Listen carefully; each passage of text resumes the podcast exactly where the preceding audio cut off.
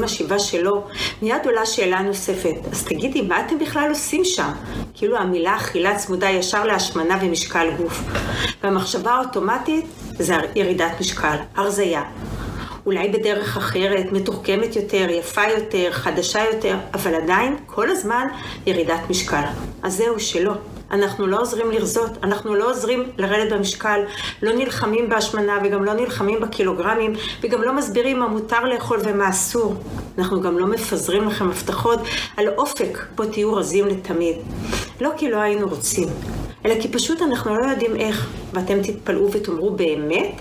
אתם מכירים את התחושה הזאת של גלגל ענק בלונה פארק? בה לרגע אתם למעלה על גג העולם וברגע השני אתם למטה בשפל בתחתית? אתם מכירים גם את המשחק סולמות וחבלים? גם, אה, גם בו אתם בסוג של גלגל ענק. מסתובבים והגלגל מהתל בכם.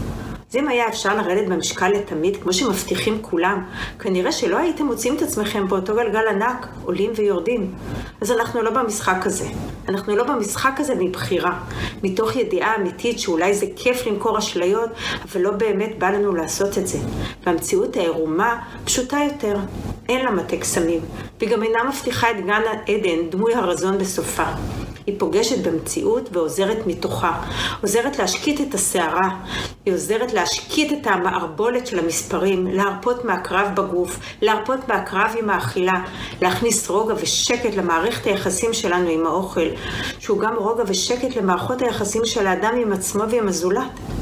הטיפול בשפת האכילה הוא טיפול ביחסים מבוסס קשיבות וקבלה. לא מדברים בו על אוכל, וגם אין הוראות של עשה ואל תעשה. כי אכילה היא הרבה מעבר למה אכלתם, כמה ולמה. היא סיפור.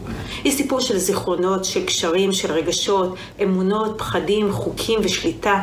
הטיפול בשפת האכילה הוא אם כן טיפול בסיפור הזה, המבנה את חיינו. טיפול בשפה המעצבת את אותו סיפור.